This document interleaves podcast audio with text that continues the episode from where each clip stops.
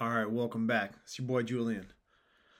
This is, of course, crazy stories from my crazy life. These are crazy stories. These are crazy stories. These are crazy stories from my crazy life. Life. So, in case you don't know, this is a channel where I tell a lot of stories from the crazy life I've lived. True stories, a lot of wild things. Lived a lot of life in these years so far. Every time I get around a campfire or just have a drink with friends, things like that, I seem to end up telling these stories. People seem to really enjoy them, so I decided to share them with the world, with all of you. I had one pop in my head this week. I went to Vegas for a couple nights. My wife and I needed to get away. So we go and going through the airport, I had this flashback of something that happened when I was 15 years old. So I was 15 my parents wanted to go to Las Vegas from Ohio. I have an older brother who was already out of the house at the time. He had a significant other he was living with and a kid, so my parents weren't too concerned about taking care of him, but what were they going to do with me? What do you do with Julian? They brought me to Vegas with them. I thought it was awesome. 15, I'm in Vegas. They're kind of like, yeah, be back at the hotel by 10 or whatever the time was. It was awesome. I was going around collecting all the cards back at that time, not anymore, but back at that time, you'd walk around and there were all these people going clicking these cards. Hookers to your room. To, girls to your room. Girls to your room.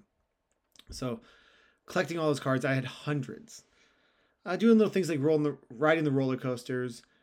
Vegas wasn't nearly as family friendly back then as it was now. Mean, that was 17 years ago but still very still more family friendly than it would have been 17 years prior to that. Now it's there are children everywhere. It's for the whole family. Certain things are not of course. Certain things are still very adult but it's a it's okay to bring the family nowadays. But even being 15 back then i'm like wow this is crazy. All everywhere posters of girls with just pasties on their chest. It's awesome for a 15 year old boy 15 year old heterosexual boy, loving life. So, uh, fast forward to the end of the trip. Well, I had something in my bag. I didn't think anything of it. I, w- I shopped around Vegas by myself a lot. I, I had a friend come stay with me a couple days, but his mom only let him stay for a few nights. I think we were there for five nights. So he left early. I I'm by myself and at the time, I really liked belt buckles. When I was 15, around that 14, 15, 16, I really loved belt buckles. I'd wear them with everything. I don't know why. Not from Texas. Never been in Texas. Yet I loved belt buckles. So I had this, I bought this belt buckle shaped like a revolver. Looked like a mini revolver. It was really cool looking. I'm not even into guns, but this was just really cool. I like gangster rap, so maybe that's why I wanted it. But I got I buy this revolver belt buckle. It looks just like a gun, and it's met metal and everything. The belt buckle itself was probably about seven pounds. So I buy it, stick it away in my bag, hide it a little bit in my backpack because you know probably didn't I didn't want my parents to see it. Something I'd wear with my friends, but I didn't think anything like I'd get in trouble for it. So now we're at the airport. Me, mom, and dad. We're on our way, flying from the Vegas airport, through the airport, excuse me, and my bag goes through security. Well, they ask, whose bag is this? Uh, oh, that's mine. That's mine. So we have to take it out. They start d- taking it out. They, they start sticking their bag in, stick their hand in the bag, and pulling stuff out. Well, they're pulling out handfuls of pens that I I don't want to say stole, uh, grabbed from all the different hotels in Vegas. I was there were times where I'm like, hey, what am I gonna do? How do I make this fun? I'm not allowed to gamble, not allowed to drink. My parents didn't really want to hang out with me. My friend had already left. So we did it a little bit. My friend was still there, and we had a blast his last day. So I went to all of the casinos and where they would have the people cleaning the rooms and the carts. I grab a handful of the pens and I throw them in my pocket. So I had about 14 pens from 15 different casinos, maybe 20. I got over 200 pens in my bag. So there, where'd you get these from? What's that? My parents are saying, but the the uh, TSA people, security at the airport, they didn't care about the pens, but they're taking them all out. They're taking them, taking them, taking them. I'm like, oh crap! My parents are looking at me like, what the hell were you doing? What were you doing this time we left you alone? Like, well, I didn't, I didn't do meth that the guy offered me, and I didn't buy coke off of the other guy, so I felt like I was still being pretty well behaved. So they're still reaching through the bag, reaching in, reaching in. They, during this time, my dad starts freaking out. Now, if you ever met my father, he's a large man. He was about 6'3, 285. It's about, he was probably 6'3, 270 at the time. And man, a short fuse a temper. Luckily, I got my smooth demeanor from Mama Cruisley, but man, that guy has a temper. So he's freaking out on me, freaking out in public at the airport, yelling in front of the the uh, security agents the airport. I'm going to effing kill you saying this to me, to my face, uh, right in front of my mother, right in front of all these people, right in front of other people trying to go through, and everybody else is trying to transit through, going, "I got to get out of here. I, yeah, this guy's nuts. This guy is nuts," and the feeling went through my body. Please, please arrest me, so my father doesn't kill me. This man is crazy He's going to kill me. And I believe that with my whole soul that he wanted to kill me. I'm standing there telling them, I start saying, hey, I know what you're looking for. It's a belt buckle. It's a revolver belt buckle. It's shaped like a gun. So during this time, during my father saying how he wants to kill me, he has two security guards holding him back from me.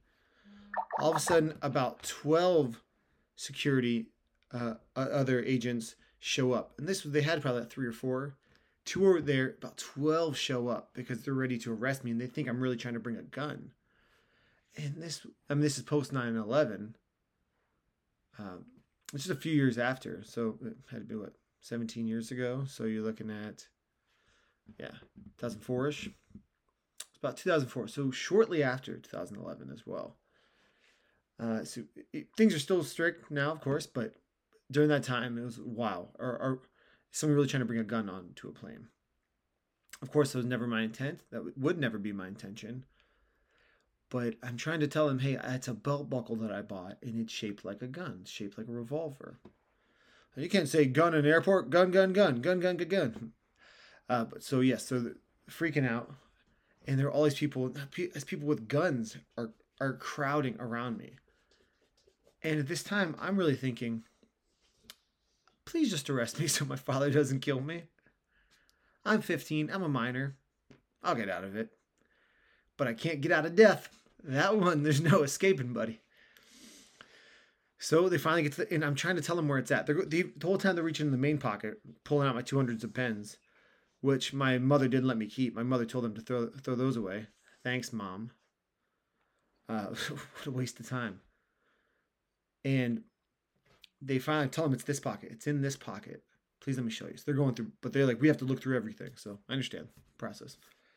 They finally get it, and they reach it out, and it's it's wrapped up really nicely, tight, so nothing would happen to it. And they pull it out, and they see it's a little revolver, but it's a belt buckle. It's I, I you see it's just a belt buckle. It's a belt buckle shaped like a revolver. My dad's, what the f is wrong with you? What the f is wrong with you? Why would you buy that anyway? She's like, I, I thought it was a cool belt buckle. Uh, probably saw a gun like that in a Snoop Dogg video or uh, seeing Dre. Hold it, I don't know. I don't know. Eminem was talking about guns at the time. So I, I don't know. It was cool to me. Uh, to sum it up, I was placed on a red flag list for four or five years, as well as both as well as both of my parents were. It was not a no-fly list, but we were red flagged for I think five years after that. Meaning, anytime we went to the airport, we uh, it goes off. Hey, double, triple check them. Essentially, uh, we would always have to be pulled to the side. They'd inspect our things thoroughly, and they'd always tell us to keep a better eye on us. Uh, we got letters to the house saying how they're still monitoring us. and it was all over a belt buckle that I bought. And then to top it off, after they finally found out what it was, they said, Well, do you want it back? And everything in me wanted to say yes. Like, yes, I of course want it. That's why I bought it. It was like $28. And to a 15 year old kid, that's a lot of money. My mom and dad go, No, no, he's not getting that. So I never saw it again.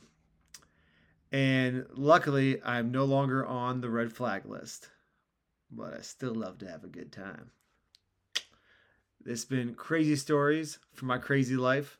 It's a lot more that came. These are crazy stories. These are crazy stories. These are crazy stories from my crazy life.